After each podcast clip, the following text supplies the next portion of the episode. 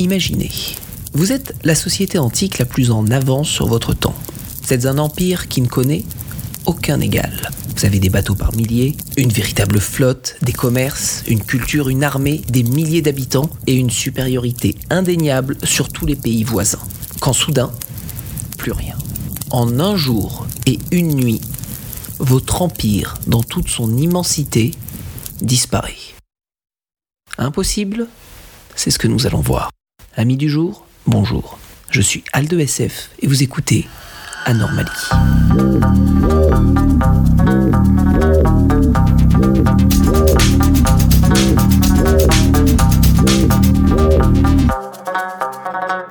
Vous connaissez certainement tous le mythe de l'Atlantide, dans la littérature ou au cinéma.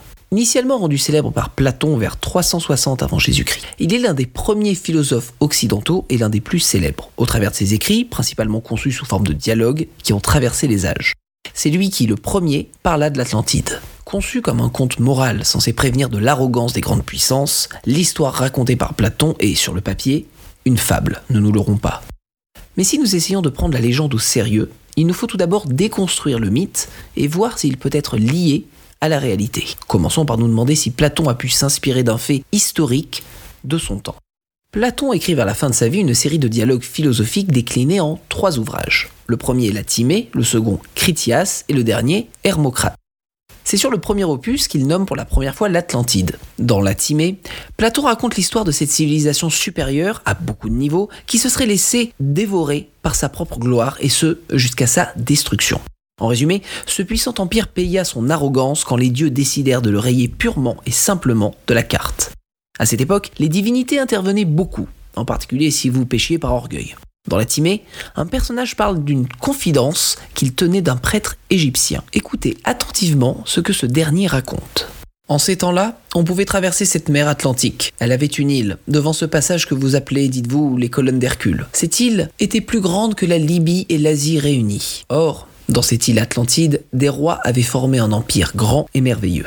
Plus tard, le prêtre précisera que les soldats atlantes venaient du fond de la mer Atlantique, avant d'ajouter dans l'espace d'un seul jour et une nuit terrible, toute votre armée athénienne fut engloutie d'un seul coup sous la terre. Et de même, l'île Atlantide s'abîma dans la mer et disparut. Pourquoi Aujourd'hui encore, cet océan de là-bas est difficile et inexplorable par l'obstacle des fonds vaseux et très bas l'île en s'engloutissant a déposé. Les événements rapportés se seraient déroulés il y a plus de 9000 ans, ce qui, encore une fois, nous amènerait plus à croire qu'il s'agirait d'un mythe. Il continue.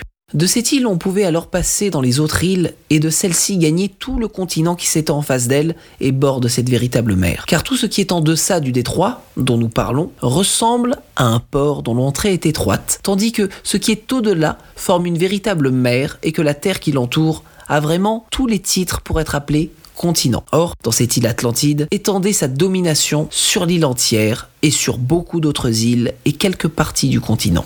Plus tard, Platon décrit l'île de l'Atlantide. Tout d'abord, on m'a dit que tout le pays était très élevé et à pic sur la mer, mais que tout autour de la ville s'étendait une plaine qui l'entourait et qui était elle-même encerclée de montagnes descendant jusqu'à la mer, que sa surface était unie et régulière, qu'elle était oblongue en son ensemble. Cette région était, dans toute la longueur de l'île, exposée au midi et à l'abri des vents du nord. On vantait alors les montagnes qui l'entouraient. De la partie haute de la ville partaient des tranchées d'environ 100 pieds de large qui coupaient la plaine en ligne droite et se déchargeaient dans le fossé près de la mer. De l'une à l'autre, il y avait un intervalle de 100 stades.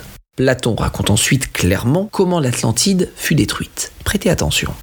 Mais dans le temps qui suivit, il y eut des tremblements de terre et des inondations extraordinaires. Et dans l'espace d'un seul jour et d'une seule nuit néfaste, tout ce que vous aviez de combattants fut englouti d'un seul coup dans la terre. Et l'île Atlantide, s'étant abîmée dans la mer, disparut de même. Voilà pourquoi, aujourd'hui encore, cette mer-là est impraticable et inexplorable, la navigation étant gênée par les bas-fonds vaseux que l'île a formés en s'affaissant.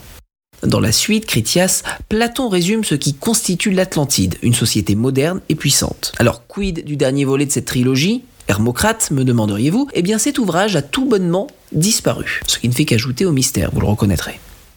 Donc, imaginons que le conte moral pouvait provenir d'une histoire passée et déjà vieille quand Platon écrit. Pour essayer de le prouver, appliquons la méthode journalistique, c'est-à-dire qu'il faut qu'on trouve au moins deux sources avant de décider de prendre l'histoire au sérieux. Heureusement, nous allons vite être satisfaits à ce jeu-là, puisque nous avons au moins deux autres sources, Diodore de Sicile et Hérodote. Seul le dernier était contemporain de Platon. Indépendamment, beaucoup d'autres personnes de ces époques parlent d'une civilisation équivalente sans nécessairement citer l'Atlantide.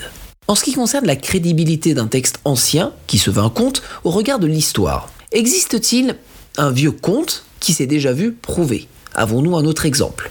Eh bien oui. Vous savez, Homère, l'auteur des histoires Odyssée et l'Iliade, qui ne possédait à la base aucune véracité historique. On est d'accord Bien, ces textes furent pris au sérieux au XIXe siècle et l'archéologue et véritable Indiana Jones, Heinrich Schliemann, qui, en suivant à la lettre les écrits du poète grec, découvrit la ville de Troie en Turquie. En suivant ce postulat de base, Platon peut avoir écrit une vérité altérée. Maintenant, ce qu'il nous faudrait, ça serait un exemple de cela. À défaut de l'Atlantide, Platon a-t-il déjà écrit quelque chose d'autre qui serait irréfutable? Eh bien, ne cherchez pas plus loin que Critias, justement, pour trouver cette preuve, sans qu'elle soit pour autant liée à l'Atlantide. Vers 1930, l'archéologue Oscar Bronner, en pleine fouille sur le site de l'Acropole, découvre des habitations décrites par Platon et situées exactement où il les avait placées, soit sur le côté nord du plateau. Au vu de ces événements, le fait que d'autres parlent de l'Atlantide, que des écrits anciens aient pu mener à des lieux supposément imaginaires comme Troie, et que Platon décrit dans son conte des choses qui ont pourtant existé, nous pouvons officiellement répondre avoir assez de pièces à fournir pour définir que nous ne sommes pas là face à un mythe, mais bien devant l'histoire venue de l'héritage oral. Et oui, c'est tout ce qu'il y avait à l'époque pour raconter l'histoire avec un grand H. Le langage écrit mourut parce que, comme le dit lui-même Stravos Papa Marinopoulos, professeur de géophysique à l'université de Patras, je cite, Les dieux purgèrent la terre avec un déluge d'eau. Les survivants furent des vieillards et des bergers qui vivaient dans les montagnes, mais ceux qui vivaient dans les cités furent tapés par les rivières et transportés jusqu'à la mer. Fin de citation. Cela nous amènerait à croire que l'Atlantide aurait bel et bien existé, mais cela nous amène aussi à un deuxième questionnement. Alors où se situerait-elle? En Grèce eut lieu en 2005 la première conférence de Milos, un événement réunissant historiens, philosophes et archéologues ayant pour but de résoudre la question atlante une bonne fois pour toutes.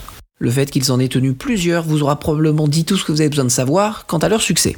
En partant du principe que tout est vrai, nous cherchons ainsi une civilisation constituée des points suivants, tous cités par Platon, cinq points à retrouver donc dans le monde réel. Point A, une île située, ouvrez les guillemets, au-delà des colonnes d'Hercule. Point B, la cité-mère de cet empire est située sur une île elle-même autour d'un mont. Elle est circulaire et entourée de fossés navigables. Point C, leur religion est liée à Poséidon, il sacrifiait des taureaux en son honneur. Point D, un grand empire qui serait divisé en une dizaine de royaumes possédant des relations commerciales avec les peuples voisins. Et enfin, point E, il y aurait eu une catastrophe assez puissante pour que la cité-mère soit rasée par un raz-de-marée associé à des tremblements de terre, et ce, en un jour et une nuit. En nous basant sur ces points, nous allons essayer de localiser un lieu qui pourrait correspondre historiquement, géographiquement et socialement. Prenez votre loupe, vos vieilles cartes et suivez-moi. Les notions d'océan et d'île circulaire iront ensemble, tout comme celles de Poséidon et du Grand Empire. Enfin, la catastrophe, on va l'utiliser comme dénominateur commun. En partant du principe que Platon parle de quelque chose qui est vraiment arrivé, nous devons donc chercher cet événement catastrophique qui serait au moins équivalent à la destruction de Pompéi. Tout d'abord, quand on considère que la planète est recouverte à 70% d'eau, il serait bien de délimiter un océan ou une mer pour situer notre Atlantide. Bon, sur le papier, Platon place l'île au-delà des colonnes d'Hercule. Historiquement, on entend généralement par là le détroit de Gibraltar. Nous serions ainsi logiquement tentés de placer l'Atlantide dans l'océan Atlantique.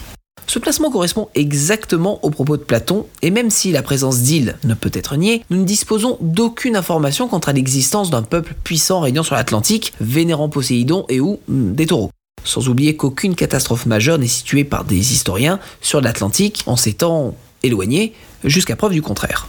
Une théorie plus farfelue maintenant.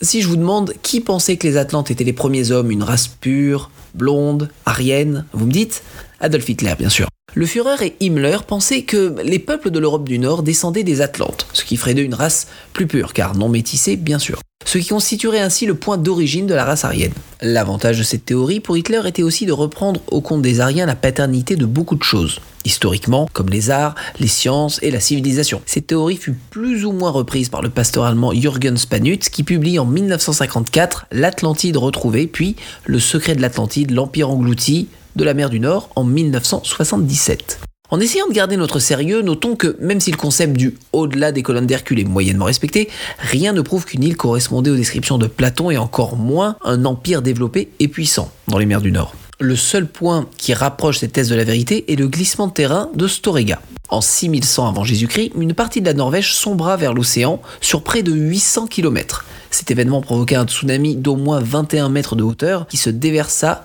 sur les terres d'Écosse. Mais rien d'autre aucune trace archéologique d'une quelconque civilisation. Passons. C'est ici que l'affaire se corse. En suivant les indications de Platon à la lettre et en regardant devant le détroit de Gibraltar, nous pourrions penser qu'il se trompe purement et simplement. Ça serait une erreur car en remontant dans les environs de 10 000 avant Jésus-Christ, nous apprenons de Dominique Comelin du CNRS que le niveau de l'eau était plus bas de 135 mètres. Et si vous abaissez le niveau de la mer dans cette zone, vous révélez au monde sept petites îles dont une, la plus grande, peut capter notre attention l'île du Cap Spartel. 14 km de long pour 5 de large, elle est située à 10 km des côtes. Son plus haut sommet se serait élevé jusqu'à 80 mètres au-dessus du niveau de la mer. Nous avons donc là un candidat sérieux. La localisation est juste parfaite, même si, bien que cela soit une île, elle ne correspond pas aux critères de Platon regardant les cercles d'eau. En ce qui concerne un empire, nous n'en avons aucune preuve. Reste maintenant à savoir si une catastrophe a bien, historiquement, emporté cette île sous la mer, là où elle se trouve actuellement. Toujours selon Dominique Comelin au CNRS, ces îles auraient été submergées par les flots vers 6600 avant Jésus-Christ, le tout sans aucune trace d'accident géologique. Sans rien de concluant quant à ces théories, prenons alors le problème à l'envers. Avons-nous dans les environs un événement cataclysmique qui pourrait correspondre aussi bien au dire de Platon qu'à une certaine chronologie? En cherchant bien, nous découvrons un événement dont la puissance posa un voile de deuil sur toute la Méditerranée dans les environs de 1600 avant Jésus-Christ. Et cet événement se déroule justement aux portes de Platon. Selon les scientifiques Walter Friedrich et Bernd Kromer, une éruption volcanique majeure se serait déroulée vers moins 1629 et moins 1600. Estimation obtenue grâce à l'analyse de branches d'olivier retrouvées dans les cendres de l'éruption et ainsi datées au carbone 14. S'il faut alors considérer la Méditerranée dans notre enquête, il nous faut d'abord essayer de trouver une excuse valable pour le au-delà des colonnes d'Hercule de Platon. Beaucoup de scientifiques estiment que ces colonnes d'Hercule pourraient être autre chose. Devrions-nous pour autant les croire? Il est ennuyeux de noter que notre dernière possibilité correspond en tout point au tableau, sauf celui de la géographie. Et pourtant, essayons de le réfuter. C'est le journaliste italien Sergio Fro qui développe dans son livre La colonne del Core Unicita la thèse que les colonnes d'Hercule ne seraient pas là où on le pense, en se basant sur plusieurs contradictions dans la littérature antique. Il affirme que la définition d'un lieu comme étant les colonnes d'Hercule pouvait changer au fil du temps en fonction de l'évolution des connaissances géographiques grecques. Ainsi, le journaliste plaçait les colonnes d'Hercule entre Palerme et Tunis. Bon, que l'on apporte ou non de la crédibilité à cette thèse, elle apporte de l'eau à notre moulin. Admettons donc un instant que la Méditerranée soit la zone à considérer. Nous y cherchons donc une île circulaire et, étonnamment, une seule correspond. L'île de Terra, en Grèce, que vous connaissez probablement aujourd'hui sous le nom d'île de Santorin. Alors, même si l'île peut correspondre à la description, approfondissons. Souvenez-vous de ce que dit Platon dans la Timée et les voyageurs en ce temps pouvaient passer de cette île sur les autres îles, et de ces îles, ils pouvaient gagner tout le continent sur le rivage opposé de cette mer. Ainsi, le continent était presque atteignable depuis l'île. Notez que Platon ne précise pas la direction, sous-entendant que peu importe nord ou sud, vous trouverez des terres. Terra correspond parfaitement à ce passage-là de la description. En regardant les travaux archéologiques entrepris sur cette île, nous découvrons que les restes d'une cité ont été mis à jour. Mais cette histoire correspond-elle à celle que nous cherchons? En gardant toujours en tête l'agenda donné par la catastrophe de moins 1600, nous avons à cette époque une civilisation assez avancée. La cité d'Acrotiri fut retrouvée à 18 mètres sous le niveau de la mer, ensevelie sous 19 mètres de cendres volcaniques, supposément recouvertes en l'espace de 3 à 4 jours au sud de Santorin. Tiens donc. La cité semble extrêmement développée pour son âge puisque les archéologues ont eu la surprise d'y découvrir des immeubles de 2 à 3 étages, des fresques, des toilettes, excellent moyen pour mesurer l'avancée d'une civilisation, et même un système pour maintenir les maisons en cas de tremblement de terre. Acrotiri et par la même Terra pourrait donc correspondre à ce que nous cherchons. Reste maintenant à trouver quel peuple habitait cette île, histoire de savoir ou pas si nous tenons nos Atlantes. Mais il nous faudra aussi savoir la nature exacte de l'événement cataclysmique qui les aurait tous rayé de la carte.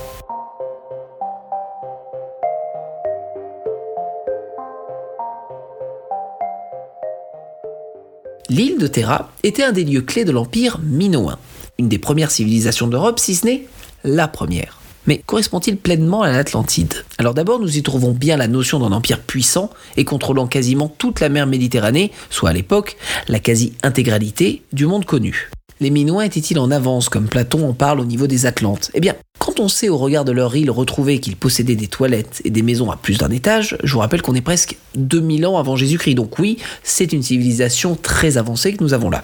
Enfin, vénérit-il Poséidon? A priori non. Mais en regardant leurs fresques trouvées dans la ville de Knossos, autre bastion de l'Empire minoen situé lui en Crète, nous découvrons des taureaux. L'animal fait ici figure de représentation religieuse. Donc sur ces trois points, l'Atlantide de Platon s'apparente à la civilisation minoenne. Pour suivre les événements qui amèneront à la destruction de l'Empire minoen, je vous propose de suivre une famille imaginaire constituée de quatre fiers minoens en retraçant leurs derniers jours. Les parents, papa et maman, ainsi que leurs enfants presque adultes, garçons et filles, font partie des familles les plus aisées de Terra. Nous sommes au début de ce qui sera défini plus tard comme le mois de mars. La famille vit paisiblement sur Terra depuis de nombreuses années.